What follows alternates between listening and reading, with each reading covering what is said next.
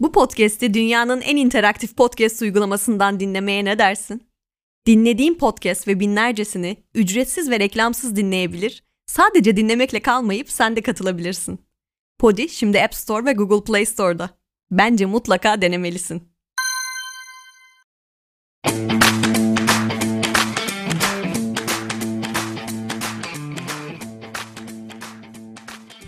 Merhabalar, Gelişi Güzel Hayallere hoş geldiniz.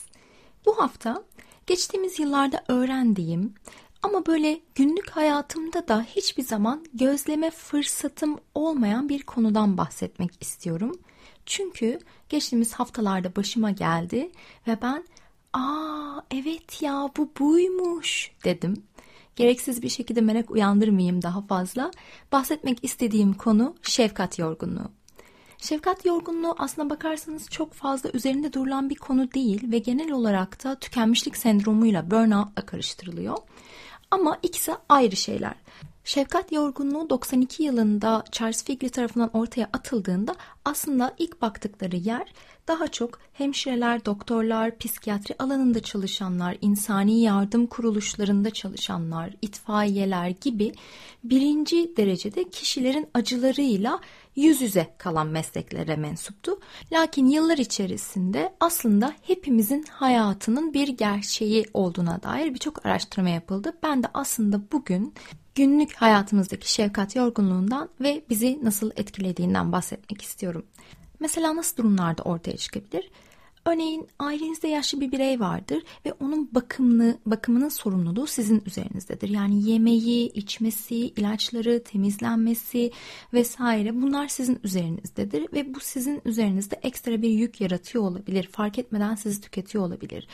Ya da zor durumda olan bir aile bireyiniz, bir arkadaşınız vardır. Evliliğinde ya da ilişkisinde bir sorun yaşıyordur ve içinden çıkamıyordur. Siz de sürekli dinleyici konumundaysanız eğer ki bu stresli olan durumları bir yerden sonra biraz daha sizi tüketmeye başlar. Çünkü hep aynı şeyleri dinlersiniz ve bir noktada çıkış olmadığı zaman da isteseniz de istemeseniz de telefon çaldığında şuraya gelebilirsiniz. Of yine arıyor ya ne yapacağım ben şimdi?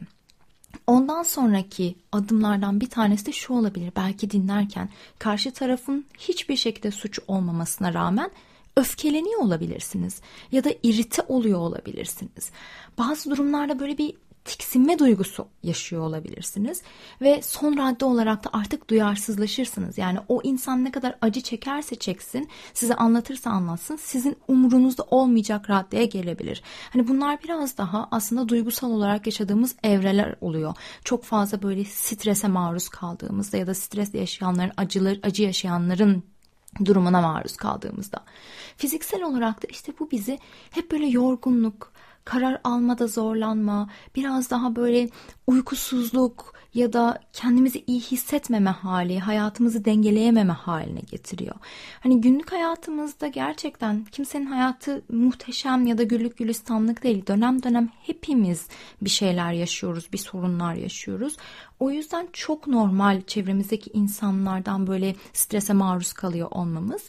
Hatta Uzmanlar şunu bile söylüyor. Eğer ki çocuğunuz varsa bu zaten birinci şefkat yorgunluğu sebebidir. Çünkü siz zaten bir de çalışıyorsanız gün içerisinde eve geldiğinizde çocuğunuzun karnını doyurmak zorundasınız, altını temizlediniz, biraz ilgilenmek zorundasınız tabii ki çocuğunuzla. Yani sonuçta o da yaşayan bir varlık.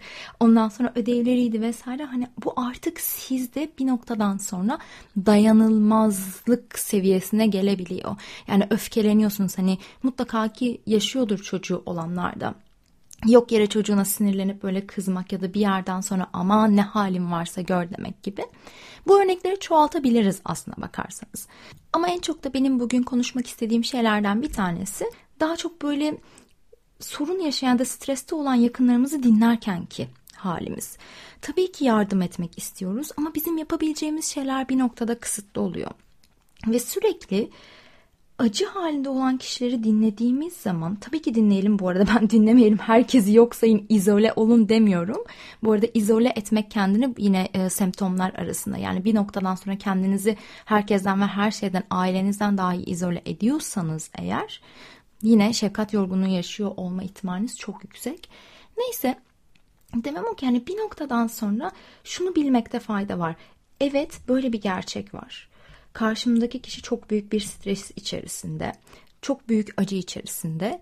Siz elinizden geleni yapıyorsunuz ama bir noktadan sonra eğer çaresiz hissediyorsanız ve sürekli kendinizden veriyorsanız, eğer ki o kişinin dertleriyle yatıp kalkıyorsanız gün içerisinde böyle alakasız bir zamanda birdenbire o konuştuklarınız aklınıza geliyorsa, gözünüzde canlandırıyorsa hatta belki rüyanıza bile giriyorsa siz artık bir noktada kendinizi öncelik yapmaktan çıkıp diğer kişilerin dertlerini ve onları önceliklendirmeye başladıysanız kendinize fiziksel ya da duygusal olarak bunun zararının dokunduğunu görüyorsanız işte o noktada dur demek gerekiyor.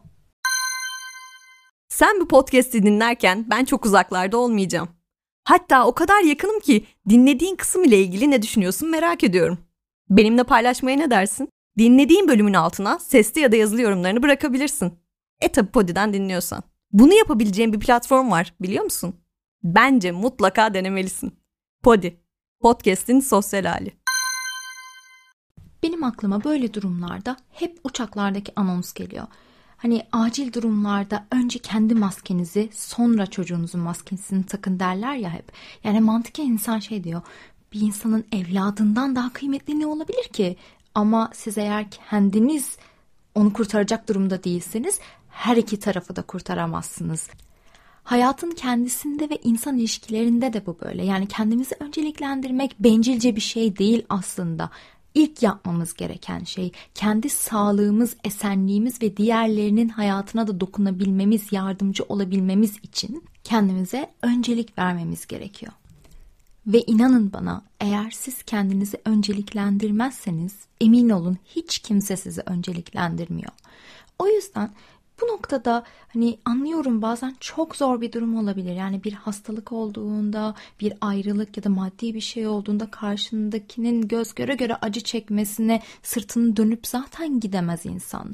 Ama o konuşulan şeyi orada bırakabilmek, bir şeylerin gerçekten de tecrübe olduğunu kabul edebilmek. Yani her şeyin geçici olduğunu bilmek belki de. Bu evet bugün bu insanın başına geliyor. Benim başıma da gelebilir. Ben elimden geleni yaptım, dinledim, tavsiye verdim ya da yanında oldum ve daha fazlasını şu an için en azından yapamayacağım diyebilmek. Bunlar önemli. Bunu sadece demek de değil. Hani eğer ki karşı taraf sürekli anlatan bir tarafsa belki birazcık daha iletişimi kesebilmek. Yani gün içerisinde bir saat iki saat konuşmanıza ya da mesajlaşmanıza gerek kalmayabilir. Belki biraz daha az görüşmek o kişilerle ama daha verimli görüşmek. Yahut eğer ki fiziksel olarak sizin bakımınıza muhtaç biri ise kendiniz için biraz daha zaman ayırabilmek. Hani biraz daha deşarj olabileceğiniz, kafanızı dağıtabileceğiniz bir doğa yürüyüşü olabilir. Meditasyon olabilir, bir film izleme olur, kitap okumak olur, küveti doldurup hiçbir şey yapmadan boş boş tavana bakmak bile olur. Benim durumumda en çok keyif aldığım şeylerden bir tanesi her bölümde de söylüyorum bıktınız artık ama yazmak.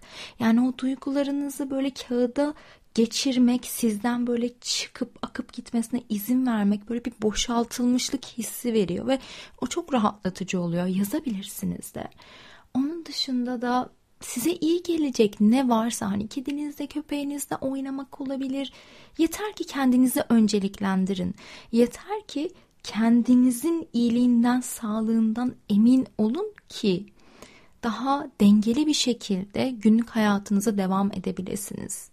Çünkü sinir, stres, öfke, irite olma, insanlardan izole olma, nefret edecek seviyeye gelme Aynı şekilde hani fiziksel olarak bunun semptomlarını görmek uzun vadede gerçekten sizin ömrünüzden ve hayat kalitenizden yiyor. O yüzden de önce can sonra canan size iyi gelecek herhangi bir şey yapmak ya da o konuştuğunuzu oradaki işiniz belki bunlardan biri de olabilir. İnsanlarla uğraşan bir iş yapıyorsanız da aynı şekilde onu orada bırakmayı bilebilmek, onu olduğu gibi kabullenebilmek biraz daha bize alan açacaktır. Bununla alakalı çok güzel bir TED konuşması var. Juliet Watt diye bir araştırmacının kendi hayatından örnek vererek anlattığı, özellikle böyle aile ilişkilerinden örnek vererek anlattığı bir TED konuşması var. Açıklamalara bırakıyorum. Onunla alakalı da hani nedir ne değildir ve nasıl önüne geçebiliriz, nasıl kendimize daha çok öncelik verebiliriz kısmında yine linklere bırakıyorum. Sadece çok fazla Türkçe araştırma yok bu konuda. Yani olanlar beni tahmin etmediği için yabancı kaynakları bırakıyor olacağım. Beni takip etmeyi unutmayın ki her hafta böyle kendimce değişikli bulduğum konuları paylaştığımda siz de bildirim alın ve konuları kaçırmayın. Eğer hala newsletter'a üye olmayan varsa onun için de linki aşağıda paylaşıyorum. Beni dinlediğiniz için çok teşekkür ederim. Gününüz çok güzel geçsin. Podcast'i Podi ile daha keyifli hale getir. Reklamsız, ücretsiz ve etkileşimli bir podcast deneyimi için Podi seni bekliyor. Dinlediklerine sesli ya da yazılı yorumlarını bırak. İstediğin an kendi podcast'ini kaydet. Podi şimdi App Store ve Google Play Store'da. İndirmeli ve podcast'in sosyal halini mutlaka denemelisin.